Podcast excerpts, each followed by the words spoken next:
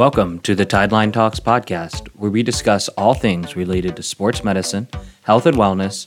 We dispel common myths and misconceptions regarding healthcare, and we do it in a way that's easy to understand. It's hosted by yours truly, Doctor Michael Sclafani, founder of Tideline Sports Performance and Rehabilitation.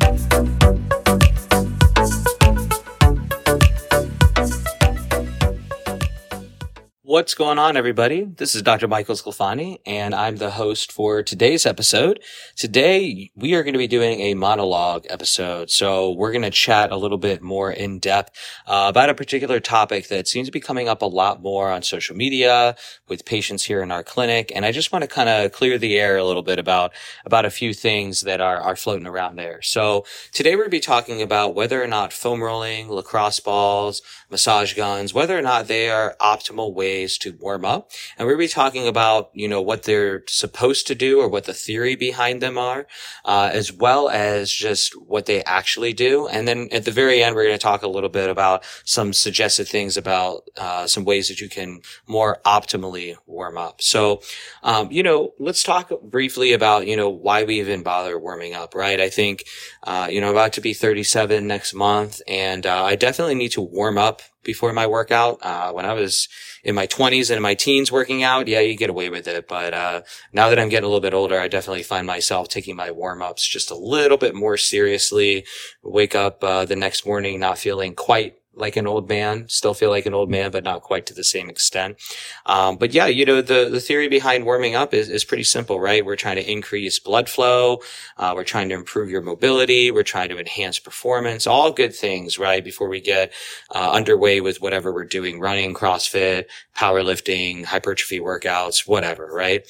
Um, so from a physiological perspective, right, we're trying to, uh, get good recoil, uh, within our muscles, right? Muscles are kind of like rubber bands. We want to make sure they're not too stiff, like a rubber band coming out of a freezer, uh, but they shouldn't be too floppy either that they can't generate any recoil or any power production for you. Uh, we also want to get the juices going. We need to increase some blood flow to bring nutrients to working muscles and carry waste products away, like lactic acid. Um, and also warming up is just a really good mental preparation too. It kind of gets your head right, right before you run, you CrossFit, you squat, whatever, whatever it is you're about to do. Um, so let's dive into the first thing. The first thing that I want to talk about is foam rolling. So foam rolling, um, the thought is that the pressure that you apply through the foam roller uh, will loosen up your muscles before you work out so that you're not so stiff and so achy. And uh some people, I don't recommend doing this, but some people will use it to crack their back as they kind of roll up and down uh their spine on this foam roller. That is uh really not a great thing to do. I mean, if it makes you mentally feel better, so be it, but I really think your risk-reward ratio is not in your favor at that point. Uh, but there's some studies uh that exist out there in the research and the literature world that show that there may be a temporary increase in your range of motion immediately after foam rolling. Um, however, we need to be careful about the way that we interpret that result, right? So just increasing your general range of motion does not mean that you improve your performance, right? So, I mean, yes, if you can't raise your shoulder, you know, to shoulder height, uh, getting you above ninety degrees of shoulder flexion or shoulder elevation, that's going to be a good thing, right? But for most of us, uh, a few degrees of range of motion may not break or make our workout, right? So, um, you know, the issue is that by improving your range of motion, you may have, uh, concomitantly down-regulated a muscle. So all of our muscles are innervated by a small nerve, and that's kind of what uh forces your muscle to contract or forces your muscle to relax, right? It's that nerve innervation, that neuromuscular connection. Um, what you don't want to do right before you work out is to downregulate a muscle and basically uh decrease that neuromuscular drive to it, right? So if you foam roll, let's say uh you're getting ready to do a heavy squat workout, maybe you're doing something at boot camp that has a lot of uh a, a lot of squat movements in there or some lunges, and you want to make sure that your knees don't get cranky. Um and so people will sometimes foam roll their quads before they they work out. Uh, now maybe, you know, you can bend your knee just a little bit more, or maybe when you bend your knee, you don't perceive as much of that, of that soreness, right? Um, but if by foam rolling, you downregulated, you decreased that neuromuscular efficiency to your quads. The second that you start squatting, you really don't want that, right? You want some neural drive to your squats to, to help to improve your performance and also to make sure you don't get hurt, right? So you need a prerequisite amount of tension or neuromuscular drive within your muscles.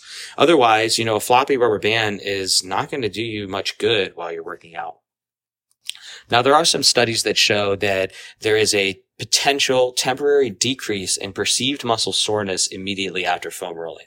So, you know, when we have these qualitative or these, you know, pain, patient perception type studies, they're very difficult not only to actually conduct uh, from a research perspective, but also to accurately measure. So, you know, one of the ways that they'll often measure perceived soreness in a muscle or trigger points or things like that, they have this little instrument, it's this little probe, and they push on a particular area or a knot or something like that, um, that, you know, is probably sore or, you know, usually sore. And this little gauge is kind of like a pressure gauge, and it measures how much or how deep they can push on an area uh, before the patient or the research participant uh, registers or tells the person that they're in pain. It's a very qualitative thing. It's it's a kind of a softer science type uh, type mechanism. And, you know, it, it's tricky to to conduct these studies, and um, there's there's a little bit of some construct validity that's, you know, may or may not be there.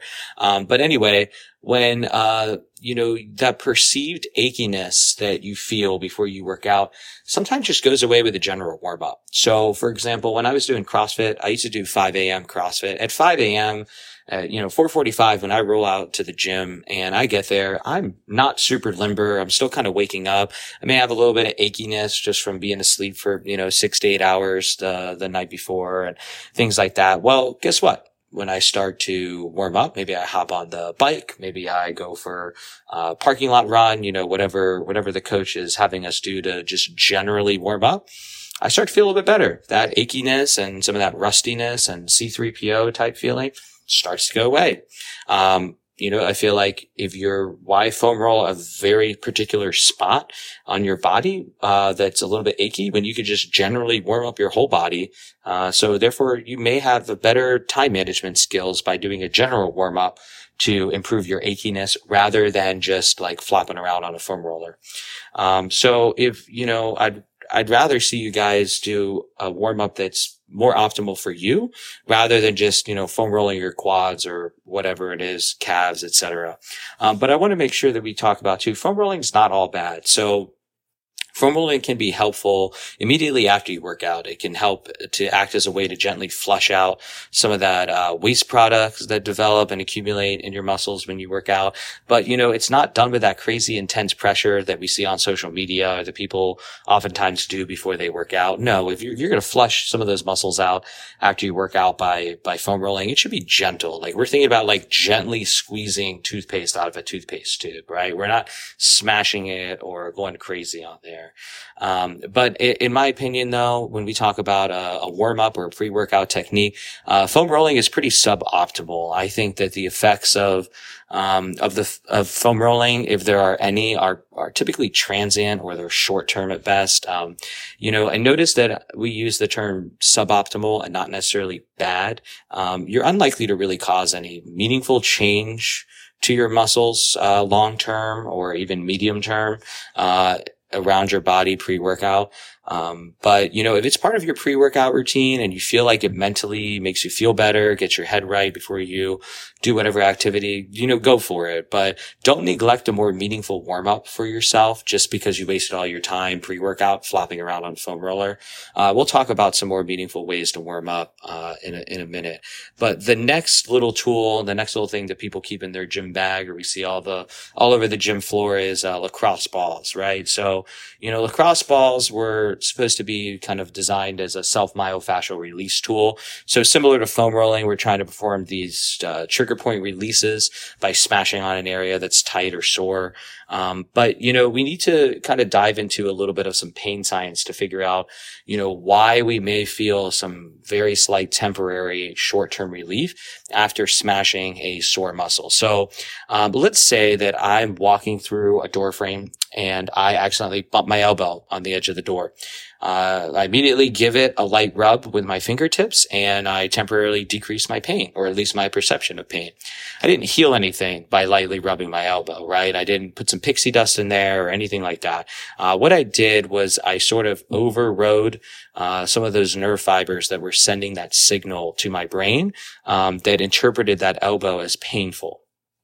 So we have different nerve fiber types that exist within our body, and they all send information to our central nervous system, to our brain, and uh, they're responsible for how we process pain, soreness, and some other things as well. So we talk about nerves as, as big information pipelines, right? So we think about like an oil pipeline. The larger the diameter of that, right, the faster the signal's carried, uh, the more information is carried to your brain.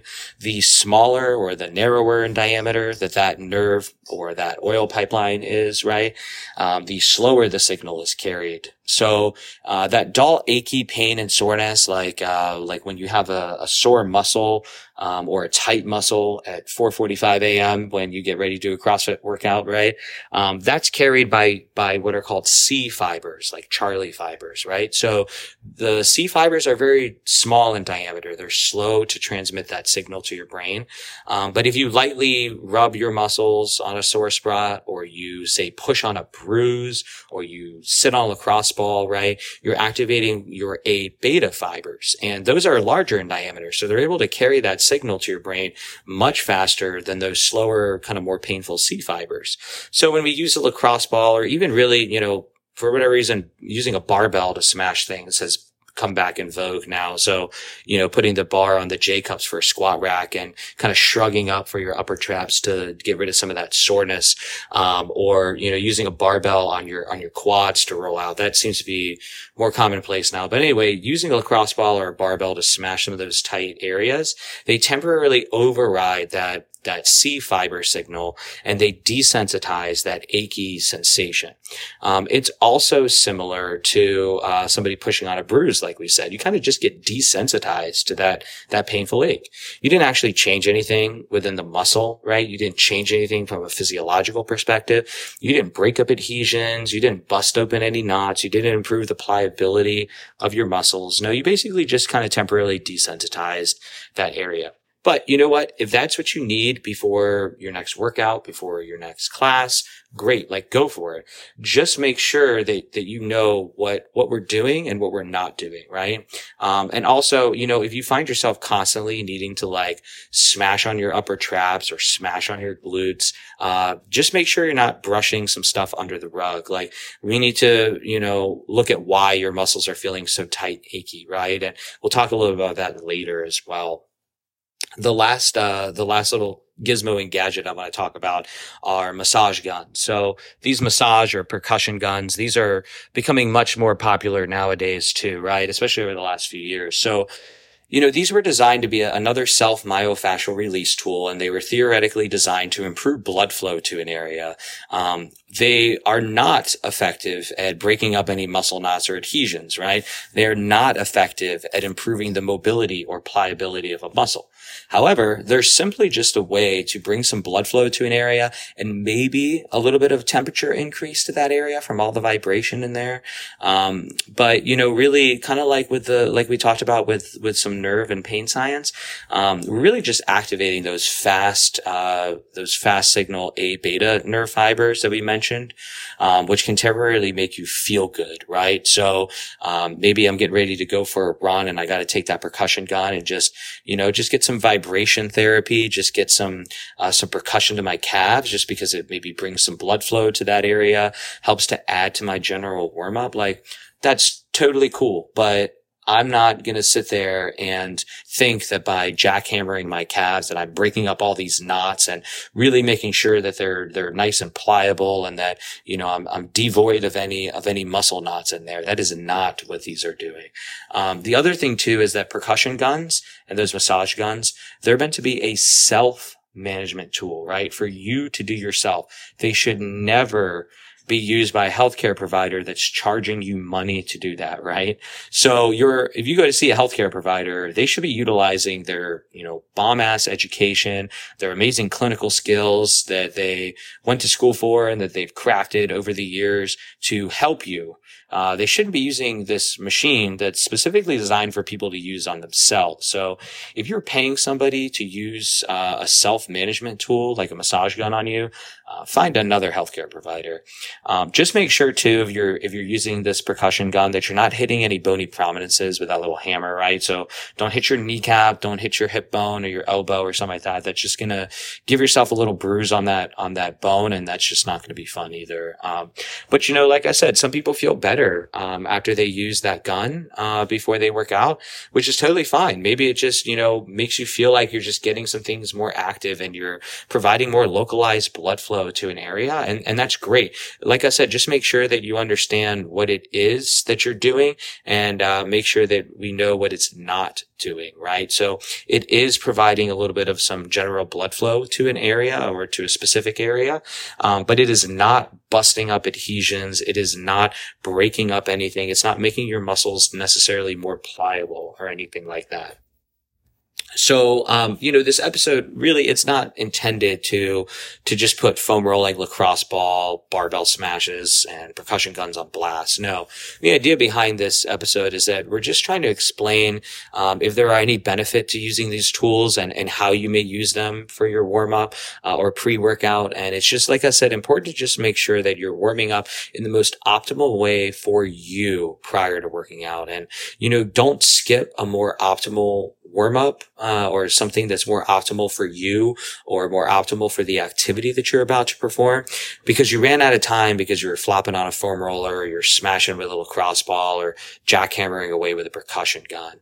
And, um, you know, that brings us to the next section. This last section here, I just want to talk a little bit more about some, some just broad stroke, good warm up ideas. So, you know, as a general rule, one of the best ways to improve some, some muscle tightness or some restriction that you're experiencing is to perform what we call eccentric. So the eccentric part of a movement is oftentimes referred to as the negative portion of the movement. So for example, if I look at say a, uh, like a regular air squat or squat movement, um, the descent, as I lower myself down, I, I'm using my quads in an eccentric fashion, uh, or a negative fashion. And then when I go to stand back up out of the hole, that's a concentric or the positive portion of that movement. So eccentrics or that negative portion, they lengthen the muscle under tension and they give you control of whatever that new mobility is that you achieve, um, without feeling like a floppy noodle afterwards. It's a very active way to warm up. It's, it's what we term active mobility, rather than passive mobility. You know, passive mobility where you're just kind of hanging out, like stretching and things like that, isn't necessarily the best way to, to warm up, um, before you work out, but active mobility is really the way to go. So it's also the other thing that I want to make sure that we touch on too is, is be honest with yourself about, uh, why you're experiencing any of these restrictions, this tightness, this soreness in a particular area to begin with. Now, it could be something completely benign. Maybe it's just simply just a training volume thing that you got going on, right? Maybe, maybe you did that. There's a CrossFit workout called Karen. It's one hundred fifty wall balls for time, right? It's hellacious. It's pretty, pretty rough. And, you know, it's, it's really tough on your quads. A lot of people get really smoked in, in their quads after doing all those one hundred fifty basically squats with a fourteen or twenty pound wall ball, throwing it up to a nine or ten foot target. It's, it's going to blow it out of the water. So maybe you just did that yesterday and now your quads are just feeling super smoked. That's a temporary increase in volume and just kind of a shock to the system. That'll resolve on its own, right?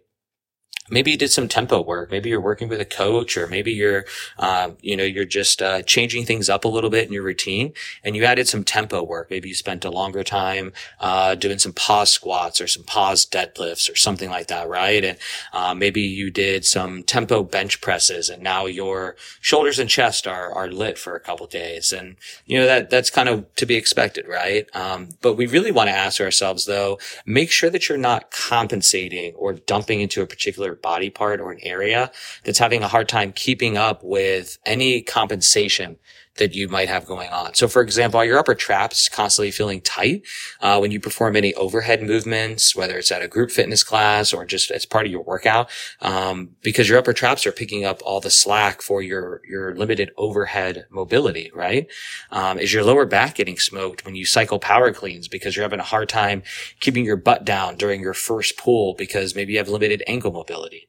Um, the other thing we need to ask ourselves, are you leaning over to one side because you're compensating for something that's occurring on the other side of your body? So for example, if you're running and you're the outside of your right right hip hurts, you know, is it because you're, uh, you're, you have limited ankle mobility on your left side and now you're kind of getting this, this lean over to the right side as a compensation for that, right? Is the front of your left shoulder sore when you do push-ups or burpees because you have limited thoracic mobility on your right side? And so, you know, when people are, are constantly, you know, using a foam roller, lacrosse ball or percussion gun to like the same area, um, for every single workout or, or on a consistent basis because like that's just what they feel that they need all the time.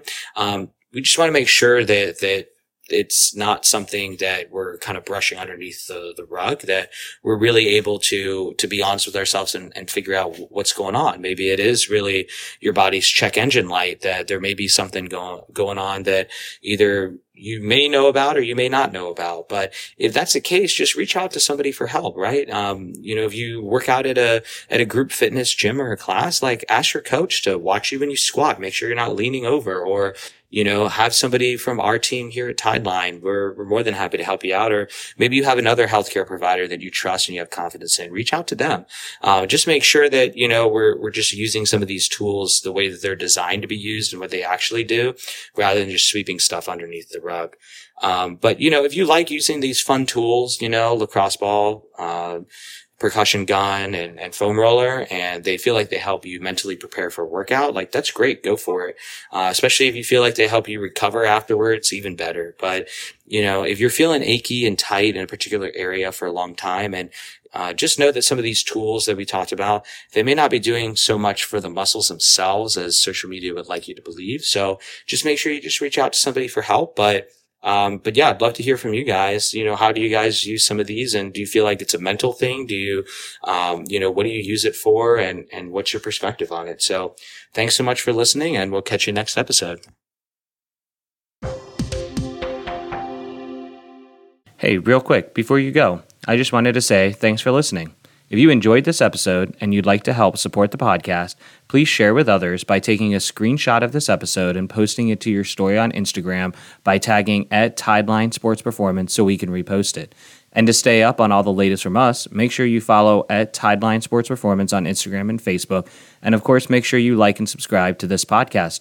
All right, guys, catch you next episode.